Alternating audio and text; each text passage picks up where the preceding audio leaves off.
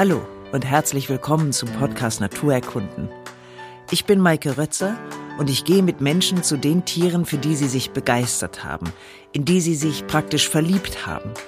Mich interessiert, was diese Tiere ausmacht. Zum Beispiel, warum hat sich Eckart Fuhr, den ich heute treffe, ausgerechnet für die Schafe begeistert? Er nimmt mich mit zu einem Wanderschäfer, den er gut kennt, zu Knut Kutznick. Der ist seit 32 Jahren Wanderhirte. Er liebt seinen Beruf und er kann ihn auch wirklich. Eckart Fuhr und ich begleiten ihn auf seinem täglichen Gang zu der Schafherde. Die steht mit den Hütehunden auf der Koppel und Kutznick bildet die Hunde auch aus. Aber erstmal treffen wir uns jetzt auf seinem Schäferhof in Altlandsberg und schauen uns seinen riesigen Schaftransporter an. Der ist nämlich neu.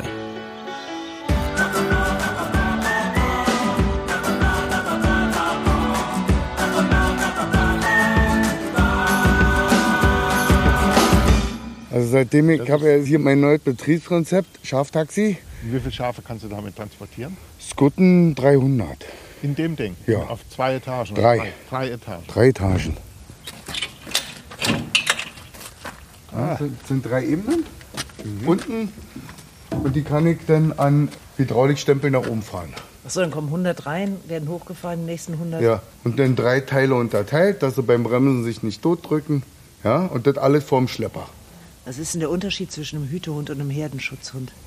Die Ehen arbeiten an den Schafen, beißen sie auch mal. Bei denen ist der Hütetrieb im Zuchtziel. Und dann hast du Hunde, die Herdenschutzhunde, bei denen ist äh, der Herdentrieb das Zuchtziel. Da ist der Hütetrieb, Jachttrieb völlig weggezüchtet. An Hunden ist ja das Allerschönste. Wir können die züchten für alles, was wir brauchen. Ohne Hund wären wir als Menschheit nicht das, was wir jetzt sind. Das waren die ersten Begleiter. Wir hätten nie so jagen können ohne Hunde. Wir sind jetzt als Menschen totale Stümper. Körperlich. Was heutzutage total vergessen wird bei den Menschen. Äh, ein Hund hat ganz andere Bedürfnisse. Aber ähm, da sind die Menschen in der Mehrheit weit ab, gerade im Moment. Der Schäfer kann gar nicht ohne Hund. Klar Arbeiten kann der? Schäfer auch ohne Hund. Äh, es gibt technische Möglichkeiten, alle, ja. Äh, du hast einen Futtereimer und dann dressierst du die Schafe auf den Futtereimer, dann musst du nicht mehr weit weg, bringst die nur von Koppel zu Koppel. Äh, du hast äh, Sortieranlagen, Technik. Damit bist du nicht frei, sondern du bist gefangen. Du hast technische Vorgaben. Technik kann man nur da einsetzen, wo du Vorgaben hast. Mit Hunden kannst du dort arbeiten, wo du gerade bist. Hirten und Hunde ist ein System, was es schon also von Anbeginn der Zeit gibt. Und das ist eine Allianz führt Leben. also mit diesem Anhänger äh, bringe ich meine Tiere nach Berlin, wohl wissend, dass das gesellschaftlich nicht mehr gewollt ist, Kacke auf der Straße. Und ein Hund, der eventuell mal ein Schäfchen in den Hintern knipst. Aber was machen Sie mit 300 Schafen in Berlin? Baulandpflege oder Parkpflege. Ich bin gerade dabei, meinen Betrieb umzuorientieren. Weg von Agrarsubventionen hin zur bezahlten Dienstleistung. Äh, Wir sind ja alle so gepolt worden, dass wir denken, dass wir von den Agrarhaushalten leben. Wir Hirten brauchen kein Land. Also kein festes Land oder so. Das brauchten wir noch nie. Deshalb hat ja kein Abel erschlagen, weil er darüber wütend war. Dass wir einfach mit den ganz normalen Sachen wie Luft, Sonne und Wasser, Gras, was einfach so wächst, geben wir unseren Tieren und damit können wir leben. Und dann kommen Leute an und sagen, ja, ähm, ich muss jetzt hier so eine Baulandfläche, die völlig unmähbar ist. Der, der Gedanke die, der Pflege ist ja auch in der Stadt in Berlin da. Und äh, diese jetzt zu mähen würde bedeuten Unmenge an Kraftaufwand, Arbeitsaufwand und dabei gehen auch noch die Insekten kaputt. Und jetzt kommt der Schäfer. Ich kann das. Ich kann äh, die Insekten bewahren dabei, ein schönes Gefühl den Menschen geben und das alles auf die ganz entspannte Tour. Soweit ist der Plan. ich bin letztes Jahr ausgezeichnet worden mit dem Brandenburger Umweltpreis, Naturschutzpreis. Dafür, dass ich das Naturschutzgebiet um Landsberg ganz besonders äh, gut erhalte. Im Gegensatz zu den anderen Schutzgebieten entwickelt sich die Fauna und Flora bei mir jedes Jahr weiter. Es sind mehr Insekten und Schmetterlinge und Amphibien als das Jahr davor. Gegenläufig. Und das mache ich mit Wasserbüffel und mit meinen Schafen. Und jetzt ist die Sache so, die bezahlen aber so wenig Geld, dass ich dabei verhungere. Entschuldigung, kurz Nick. Warum hat sie Ihnen denn das Schaf so angetan? Ich bin ja über die Wölfe an die Schafe gekommen und äh, die Schafe haben es mir angetan, weil sie den Wölfen so gut schmecken. Das war mal das eine. Ich habe dann mich mit Schafen und Schäfern beschäftigt und eben sehr schnell gemerkt, dass die Schafe eben sehr viel mehr sind als äh, Wolfsfutter einfach zu sein. Also dass man diese Tradition der Landnutzung mit Schafen studieren und kennen muss, um etwas zu verstehen über unsere Landschaften und über die Geschichte der sozialen Beziehungen auf dem Land, die Konflikte, die es da gab über die Jahrhunderte und wie sich das verändert hat. Also wenn man das Schaf nimmt, dann eröffnet sich also eine ganze Kaskade von Bezügen der Agrargeschichte, der Kulturgeschichte, der Mentalitätsgeschichte. Und dann ist man ganz schnell bei der Kunst und bei der Kulturgeschichte. Also äh, das Schaf ist sozusagen ein Schlüssel für vieles.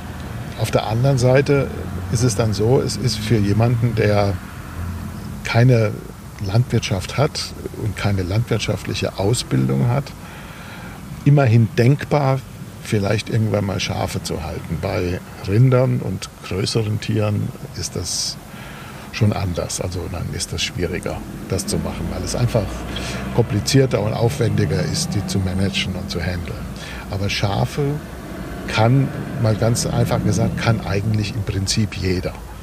Man muss halt nur wissen, äh, was sie brauchen und wie man sie pflegt und wie man sie nutzt. Aber es gibt keine großen Hindernisse, äh, was, die Beherrschung, was ihre Beherrschung angeht. Das kann eigentlich jeder machen. Und insofern äh, sind die Schafe auf der einen Seite richtige große Tiere, Wiederkäuer, Huftiere, also kein Geflügel und keine Kanickel, also eine Nummer größer, aber es sind sozusagen die kleinsten der großen Tiere und insofern zugänglicher auch für Laien. Soll mir eine Mail schicken und ich antworte ihm, okay? Bis dann, tschüssi. Kunde droht mit Auftrag. Also das kommt jetzt noch als erschwerend noch dazu. Also die Leute wollen jetzt Fleisch von hier. Das ist Regionalität. Genau mein Ding. Aber äh, ich kann die Regionalität beinahe ja nicht mehr bedienen. Zur Freiheit bin ich dabei, das abzuschaffen, was mich in die Knechtschaft geführt hat. Also Das sind die Fleischschafe. die Fleischschafe, ja. Ja, die Und dicken da. die dicken, ja. Das, die sind Lämmer. Die sind gerade Die sind ja riesig. sind elf Monate alt. Das sind die, die ich behalten habe, die zur Zucht bei mir jetzt stehen. Ich bin gerade am Wochenende von der Bundeselite wiedergekommen, habe alle Böcke verkauft, bin gut bewertet worden. Das ist das Alte. Und ich bin hin und her gerissen. Ich weiß jetzt nicht, wie weit ich das Alte zurückfahren muss, darf, kann, wie weit ich mich auf das Neue einlassen kann, will. Das alte sind die Fleischschafe und das neue sind andere Schafe. Ja, sind, sind Skutten. Von den Skutten habe ich 450. Und ich sag mal, du kannst mit den Fleischschafen nicht die Arbeit machen, die die Landschafe machen. Du kannst aber von den Landschafen nicht verlangen, dass sie dir Fleisch bringen. So, und äh, ich komme jetzt gerade von der Elite. Da hat ein Züchter einen Bock hingebracht, der hat 114 Kilo gewogen. 100 Kilo ist das, das Mindestauftriebsgewicht. Und alle haben die Nase gerümpft über ihn, weil er so einen leichten Bock hingebracht hat.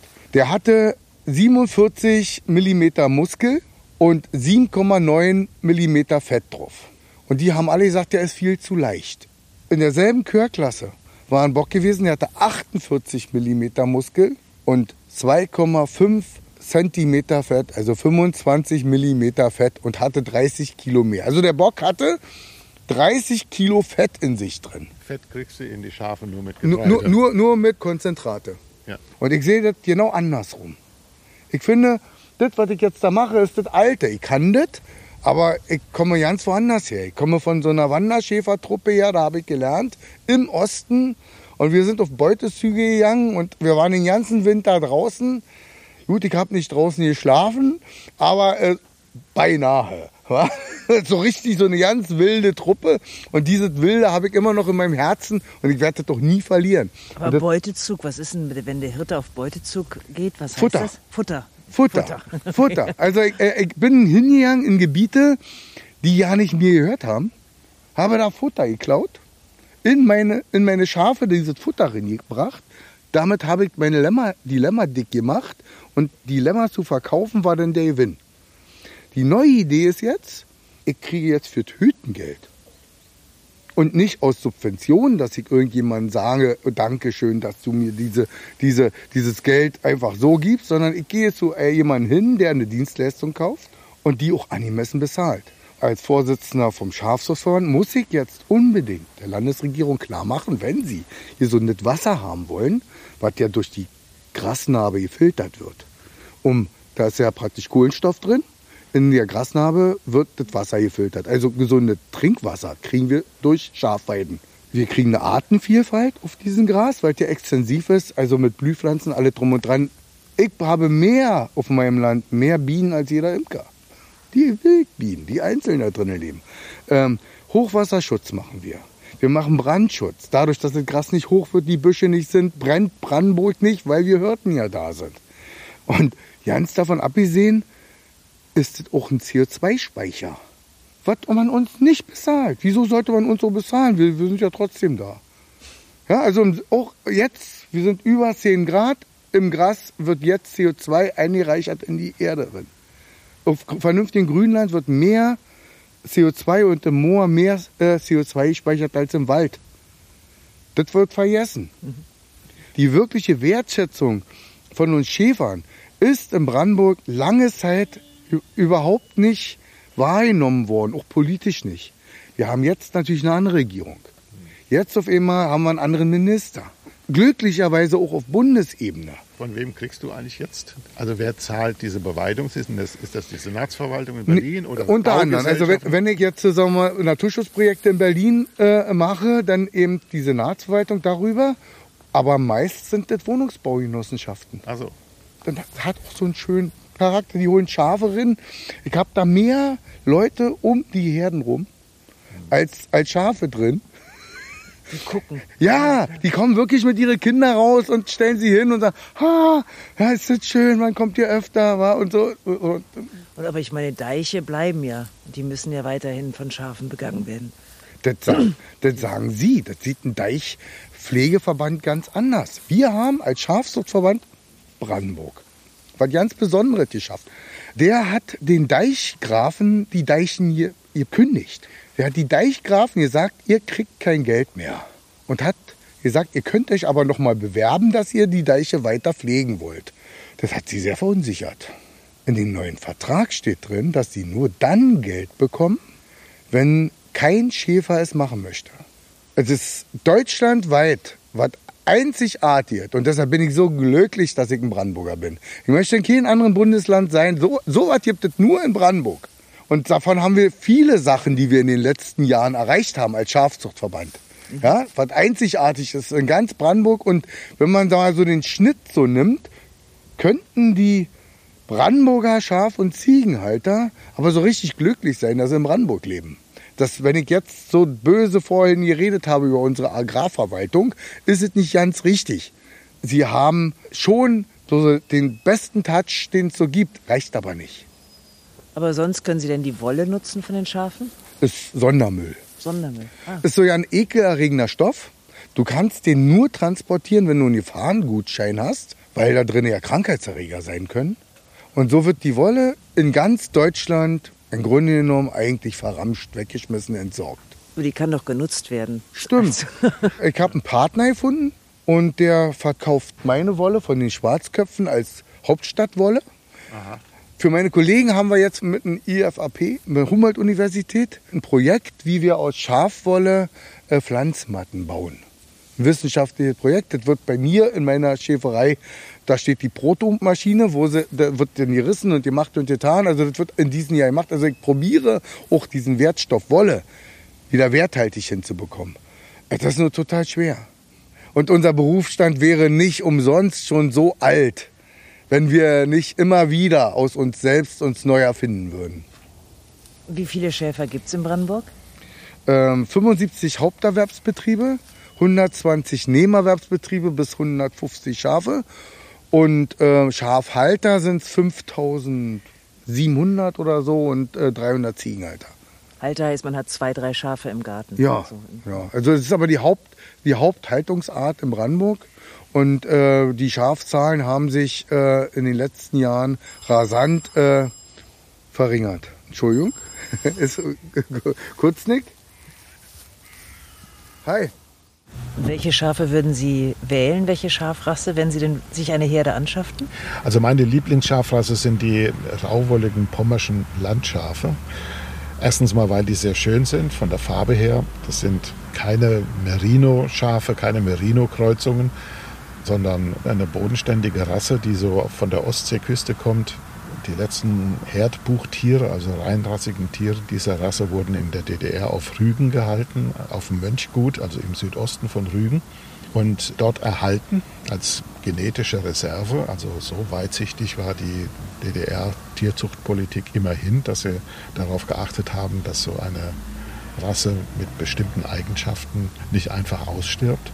Und inzwischen verbreiten die sich. Und wir haben schwarze Lämmer, rabenschwarze Lämmer. Und im zweiten und dritten Jahr verfärben die sich und bekommen so einen Grauton äh, von dunkelgrau bis hellgrau.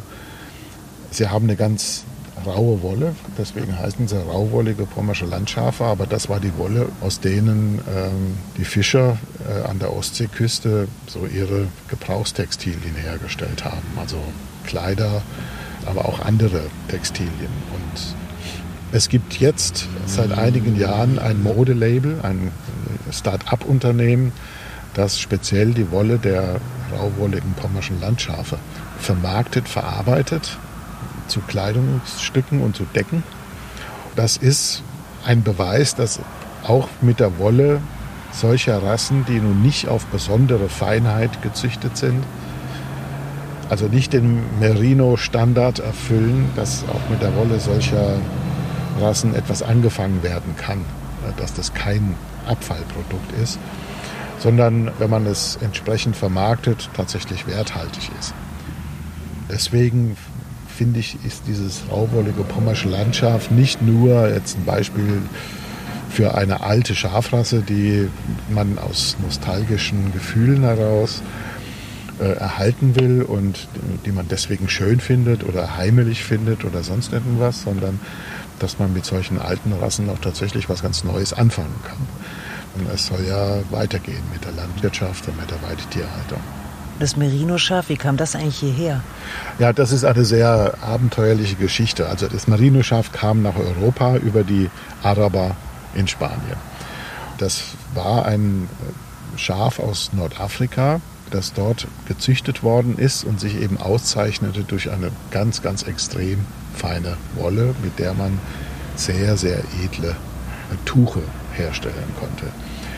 Und diese Merino-Schafe wurden dann auch äh, im Zuge der arabischen Eroberung Spaniens nach Europa gebracht, dort gezüchtet und als die Reconquista dann erfolgreich war und sich der spanische König etablierte, wurden diese Merino-Schafe quasi Eigentum, Monopol der spanischen Krone. Und es gab über Jahrhunderte eine Art von Merino-Monopol Spaniens, des spanischen Königs, der dann beide Rechte an seine Vasallen vergeben hat. Also alle die, die sich Verdienste erworben hatten bei der Rückeroberung Spaniens, bekamen halt riesige Ländereien und diese Ländereien wurden genutzt für Schafwirtschaft, für Wollproduktion. Damit war das meiste Geld zu machen. Und andere Wolle hatte auf dem europäischen Wollmarkt eigentlich außer in lokalen Selbstversorgungszusammenhängen gar keine Chance. Und dann hat man versucht, so seit dem 18. Jahrhundert Merino-Schafe zu importieren, was sehr schwierig war. Es gab ein Exportverbot von Seiten Spaniens, das dann gegen Ende des 18. Jahrhunderts gelockert wurde. Dann haben äh, deutsche Fürsten am Ende des 18. Jahrhunderts beeinflusst, auch von den Ideen der Aufklärung und der Landwirtschaftsreform, Merino-Schafe importiert und haben sie eingekreuzt in die vorhandenen jeweils regionalen Landrassen. Und das hat dann in ziemlich kurzer Zeit, also in wenigen Jahrzehnten, zum einen Erblühen der Schafzucht geführt. So die, die wichtigste Schafrasse, die dabei entstanden ist äh, durch diese Einkreuzung, ist eben das Merino-Landschaf, das heute noch den größten Teil des Schafbestände in Deutschland ausmacht.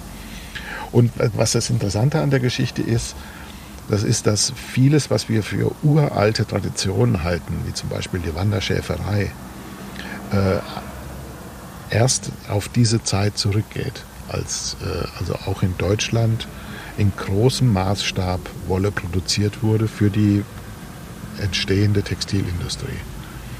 Also erst im frühen 19. Jahrhundert eigentlich. Das sind die Schäfertraditionen, äh, die heute folkloristisch gefeiert werden oder verklärt werden. Also die sind nicht tausend Jahre alt, sondern die gehen auf die Frühindustrialisierung zurück. Wanderschäferei, das Halten großer Schafherden wegen der Wollproduktion zusammenhängt mit der Industrialisierung. Es ist keine archaische Form der Landwirtschaft, sondern es ist eine sehr moderne Form der Landnutzung. Also das muss man sehr deutlich unterscheiden von der Schafhaltung, die der Selbstversorgung diente.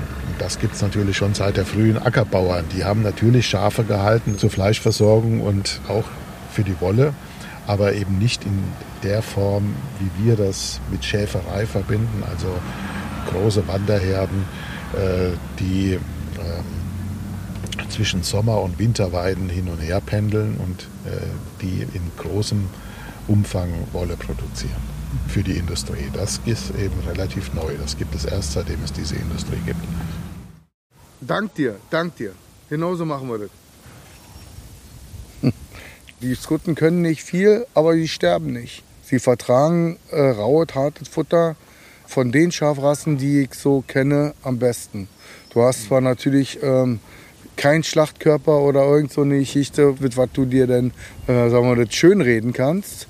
Also ich empfinde, dass die, die Schafe sind Werkzeug für mich. Abgesehen davon, dass ich sie mag. Ich bin Schäfer mit Herz, ich, ich fühle die Herde. Ist schon klar. Aber du kannst halt, wenn du bestimmte Arbeiten machst, nur bestimmtes Werkzeug dafür machen.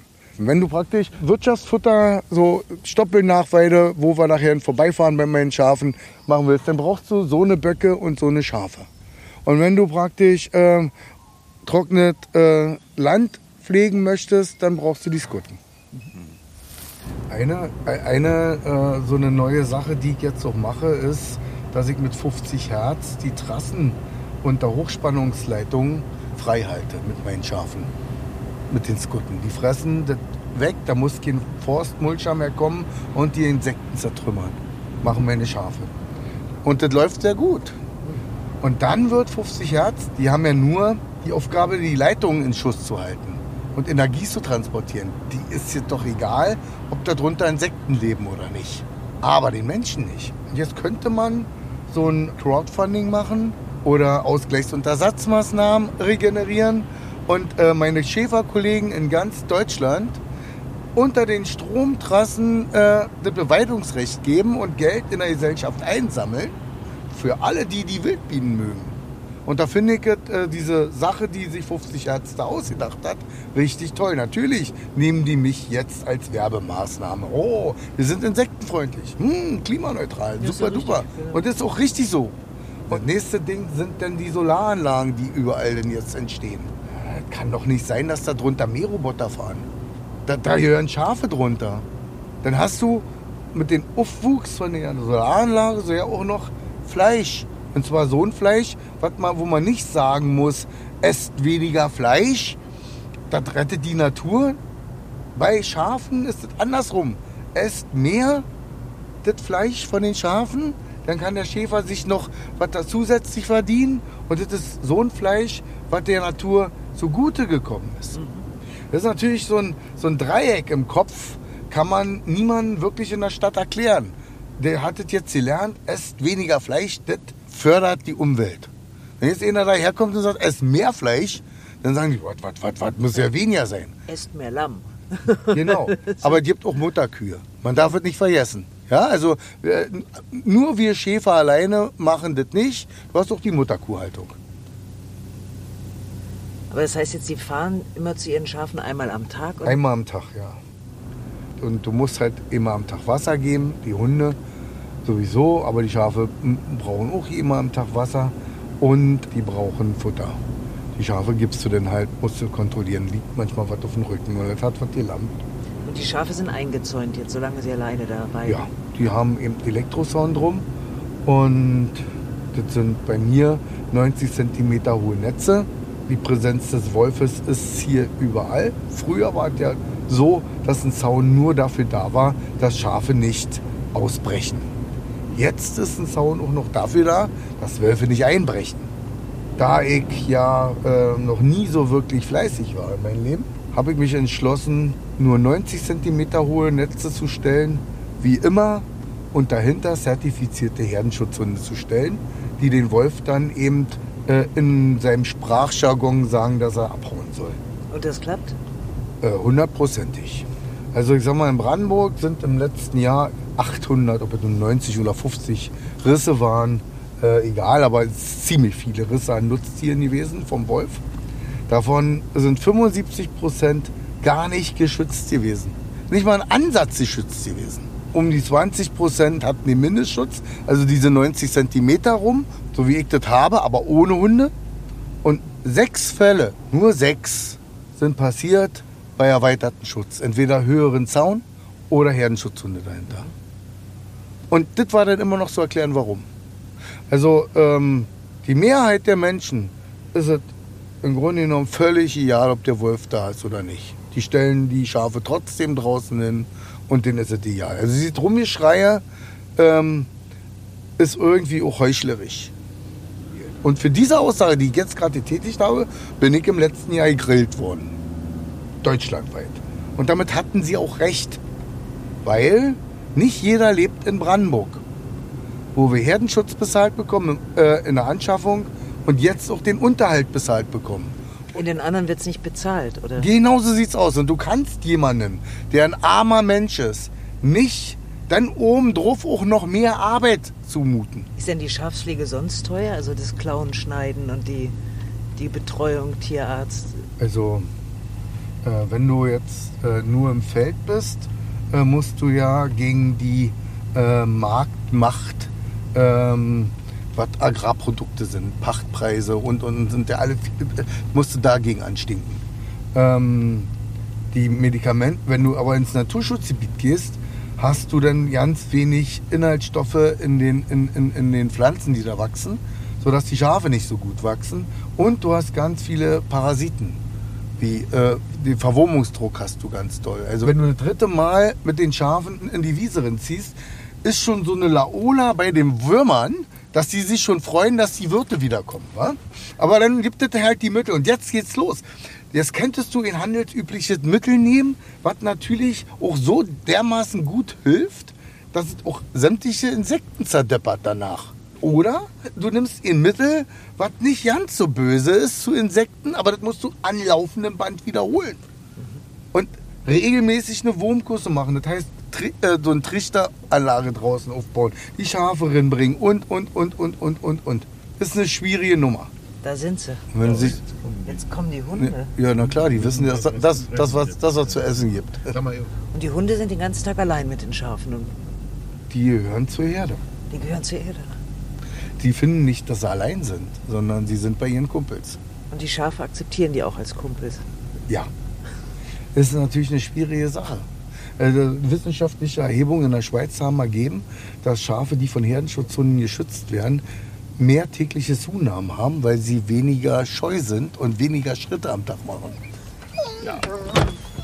Alles gut. Dann siehst du da 6800 Volt. Das reicht schon erstmal aus. Und das bei dieser Koppelgröße, ähm, denke ich mal, ist genug. Gegen den Wolf. Für den Wolf sind vorgeschrieben zweieinhalbtausend Volt. Ja, aber ein ganz kurzer Stromimpuls ist jetzt nicht so gefährlich.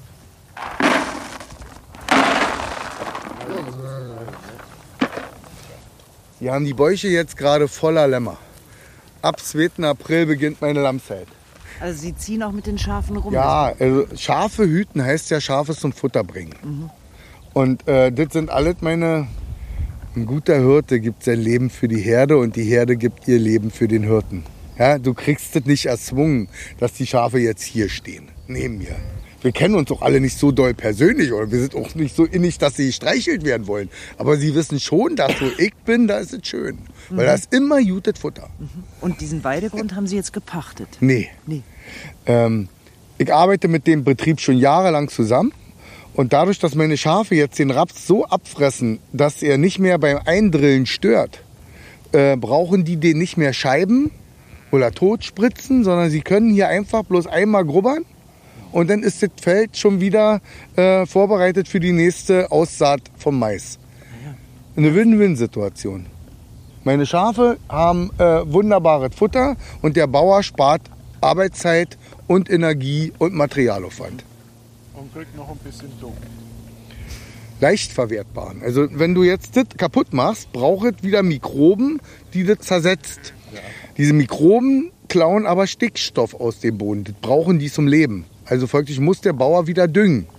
Wenn aber meine Schafe das fressen, durch den Verdauungstrakt durchgeht, dann ist es gleich Humus, gleich pflanzenverwertbar. So, jetzt haben sie auch gefressen, ne? Ja.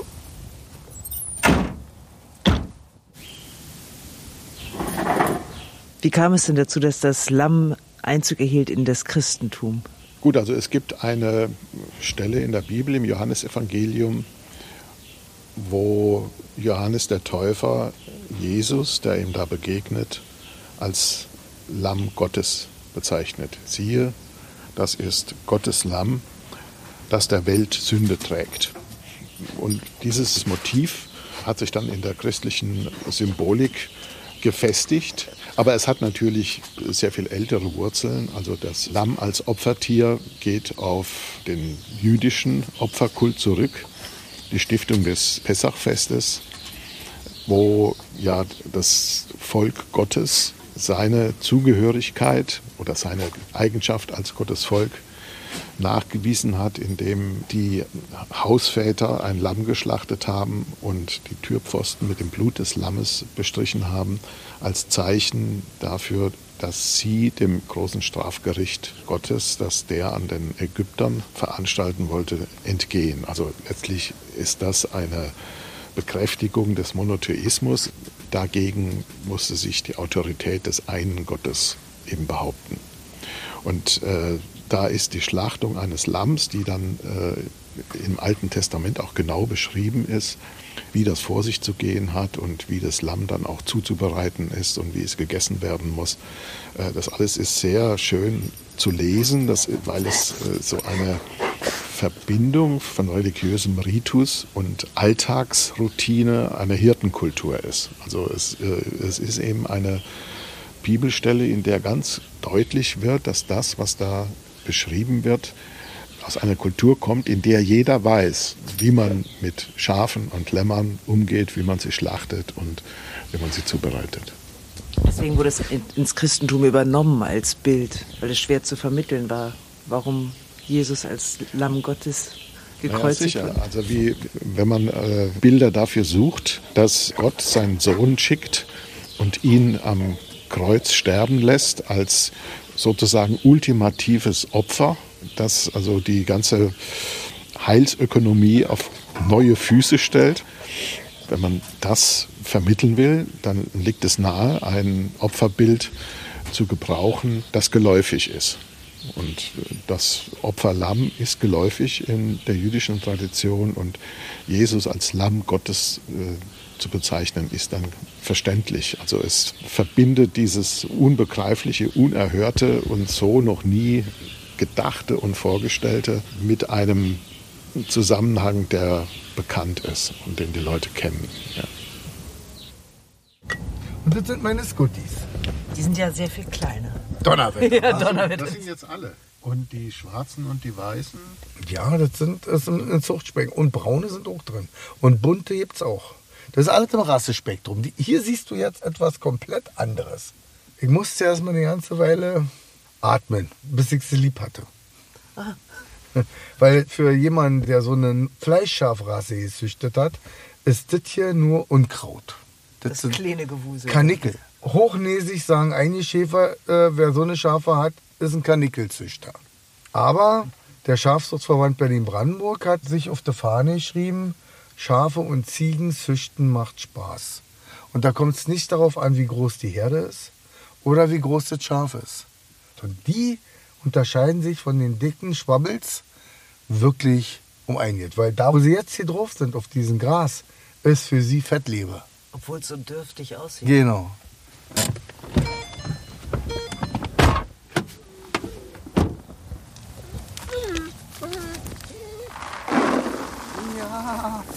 Was für feine Hunde.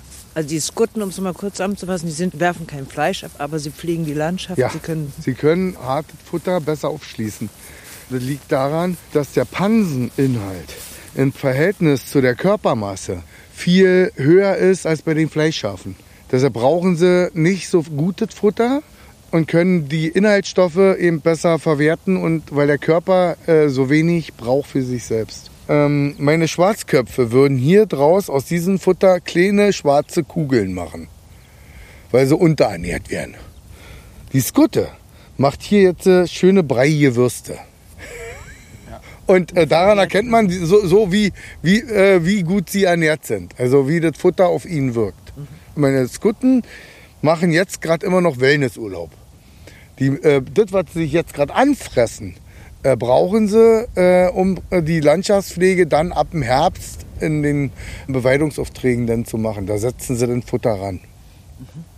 Das sind heimische Schafe. Ja, Da kommen die. aus, äh, also das ist eine kurzschwänzige Küstenrasse. Wikingerschafe. Und die platte Mutter, die hat jetzt ein weißes Lamm. Hat ein weißes Lamm. Ist das ein Lotteriespiel oder Ja, das? also ich sag mal so, in, also, also da gibt es Farblehren. Man sagt, Schafe sind alle weiß innen drin. Der Farbton auf der Wolle äh, hat mit ein paar Komponenten zu tun und richtig rein ist nur braun. Das andere ist dann, fließt so oder so und bei Skutten ist es halt offen, deshalb ist eine schwarze Skutte auch ein Herdbuchtier, genauso wie eine braune oder eine bunte. Bei den Schwarzköpfen hast du einen ganz anderen Standard und wird auch enger gerichtet. Ja, und das ist jetzt meine Zukunft. Und was ganz eigenartig ist, die lammen wirklich zweimal im Jahr. Die kriegen jetzt ihre Lämmer und die kriegen noch mal im Sommer ein Lamm. Das ist ungewöhnlich. Ja, also für den Schwarzkopfzüchter. Also, also ein Schwarzkopfzüchter hat einmal im Jahr seinen Lämmer und dann hast du deine Taktik. Bei denen ist das alles ganz anders. Leichter, aber auch schwerer, weil du musst mit denen auch klarkommen. Ja? Aber die haben sie jetzt, die Skutten jetzt ein halbes Jahr dann erst. Nee, nee, nee, nee. Ach, die hab ich schon, ich glaube, ich habe die drei Jahre. Ach so, Ich- ich dachte, das wäre ganz, Ja, ganz, äh, ich, ganz krieg, ich krieg doch, äh, ich, die habe ich in Zweierposition, in Fünferposition gekauft. Und dann haben die sich fortgepflanzt. Ja, und äh, das sind ja nicht bloß Zippen, die dann geboren werden, sondern auch Böcke. Ja, also das ist äh, ganz mühselig. Ich bin jetzt in einer Situation, wenn sie jetzt lammen, wenn, also wenn 300 Lamm, hast du dann auf eben mal 150 Zippen davon. Hoffst du. Dann hast du 450. Wenn die dann Lamm hast du nochmal 200 drauf, dann bist du bei 600. Also die nächsten Jahre entwickle ich mich so auf die 1000 drauf zu. ich staune. Oh, schon. Aber das sind ja alles domestizierte Hausschafe. Das Ja. ist ja kein, die Wildschafe leben die auch in Herden. Ja, Ja. ja. Glauben Sie, dass die Züchtung von Dolly, dem ersten geklonten Schaf, ein Zufall ist?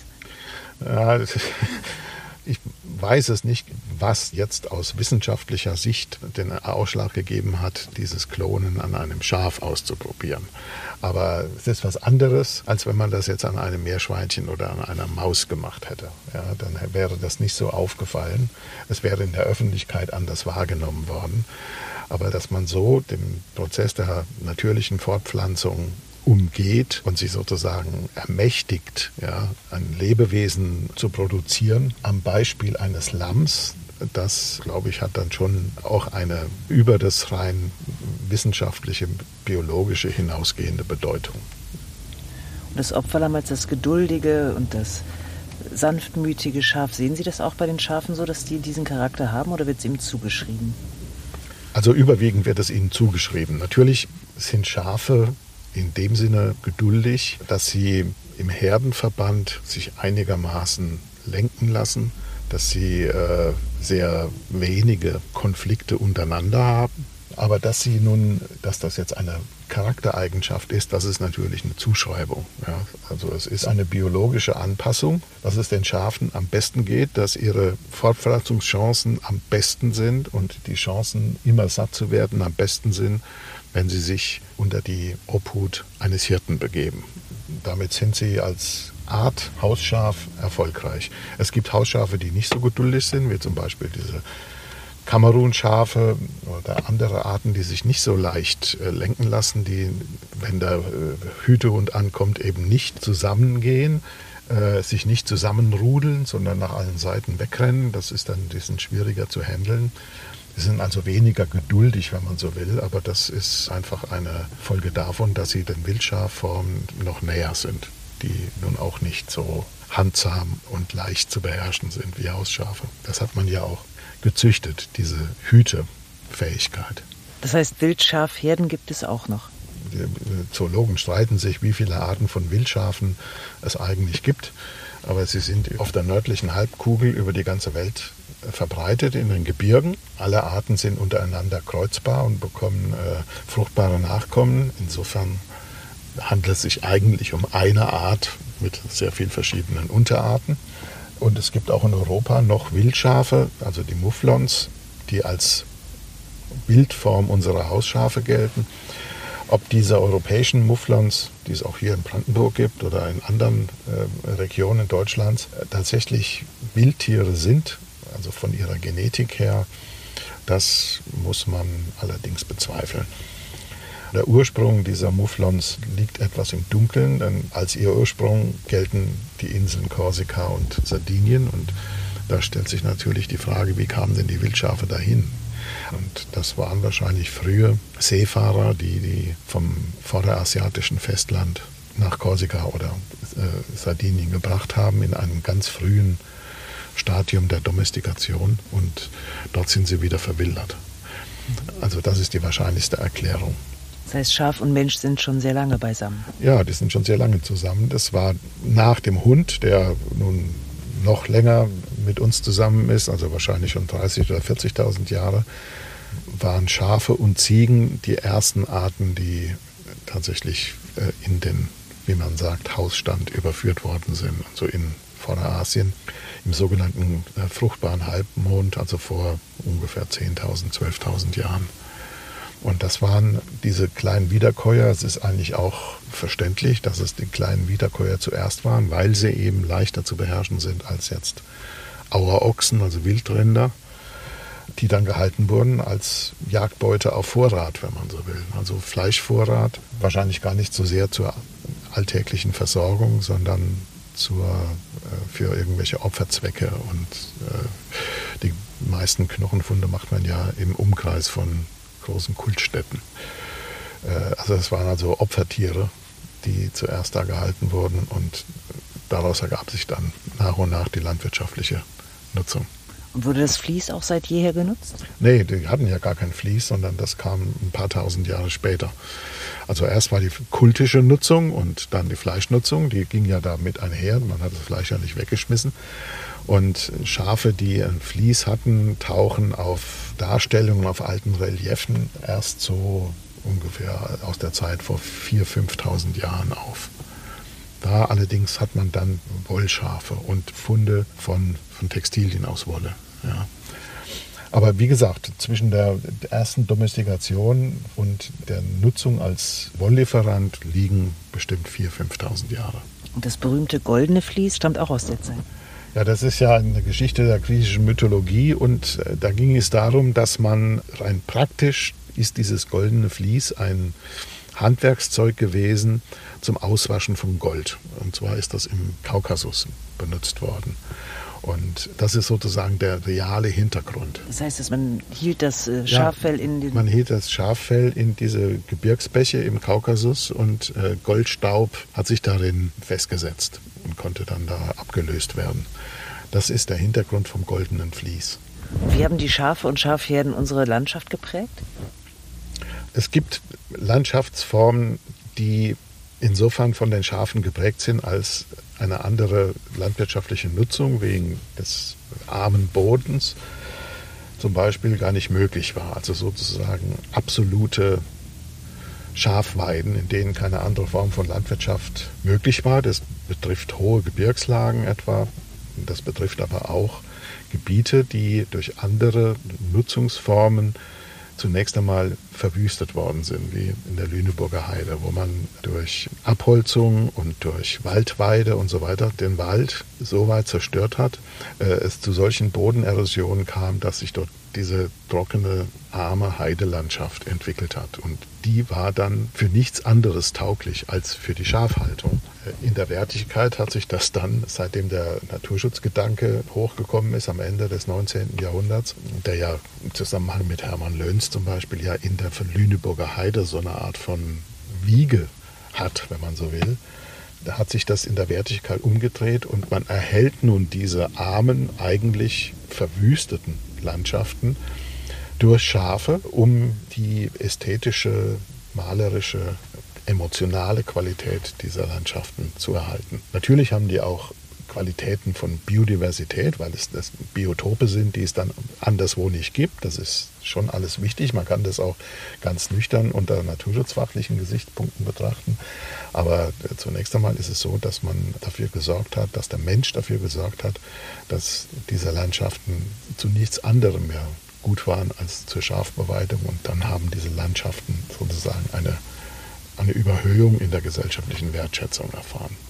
Ansonsten haben Schafe unsere Landschaft geprägt, immer in der Verbindung mit der sonstigen landwirtschaftlichen Nutzung. Also es ist jetzt nicht so, dass wir hier in Mitteleuropa, in Deutschland, riesige Gebiete gehabt hätten, in denen also nur Schafherden geweidet haben. Also das, was man im Mittelmeerraum findet, was man in Spanien findet, diese zum Teil kilometerbreiten Schafdriften und die durch die Landschaft sich ziehen und einfach Spuren von, von Jahrtausender alter Nutzung in einer bestimmten Form der Weidewirtschaft sind, sondern es ging äh, immer um die Art der landwirtschaftlichen Nutzung, etwa Dreifelderwirtschaft, wo dann das brachliegende Feld vom Schäfer beweidet wurde, um es zu düngen auch. Ja. Eher kleinteilig hier bei uns in Mitteleuropa als durch großräumige Beweidung.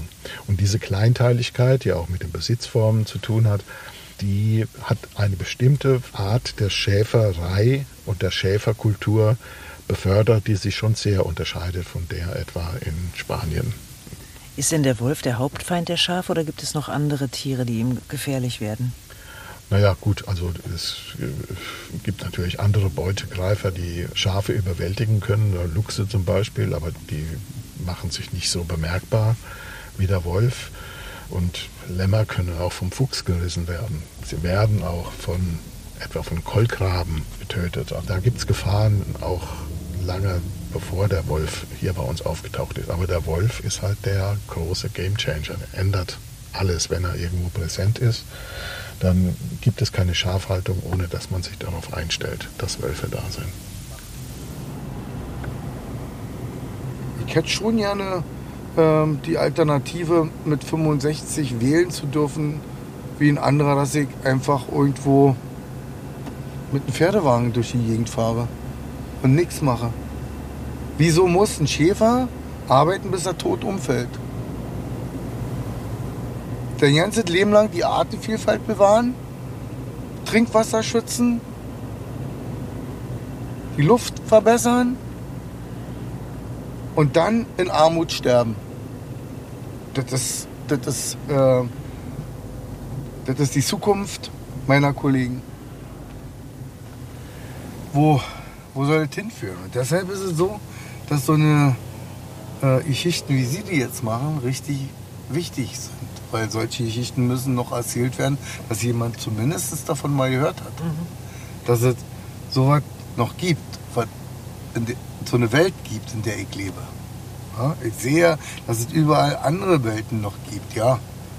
Aber ähm, mit Schafen, mit der Natur im Einklang zu leben, ist so ein Traum von vielen, was das wirklich bedeutet, wie hart das sein kann, wissen die wenigsten. Oder was für Auswirkungen das hat. Ist nicht jeder Tag so schön wie jetzt so. Ja? Also das ist mein Traumberuf. Ich wollte noch nie was anderes werden. und habe noch nie bereut, dass ich es geworden bin. Also das kann nicht jeder von seinem Beruf sagen. Ich bin dann später, im März, nochmal mit den Kindern zu den Schafen gefahren. Die haben ein Lamm nach dem anderen geboren zu der Zeit. Das Buch über Schafe von Eckhard Fuhr hatte ich als Ostergeschenk in der Tasche. Und darin kann nicht nur der Schäfer noch viel mehr über die Schafe erfahren. Es ist ganz toll geschrieben. Erschienen in der Reihe Naturkunden bei Mattes und Seitz Berlin. Ich lege es euch sehr ans Herz. Tschüss.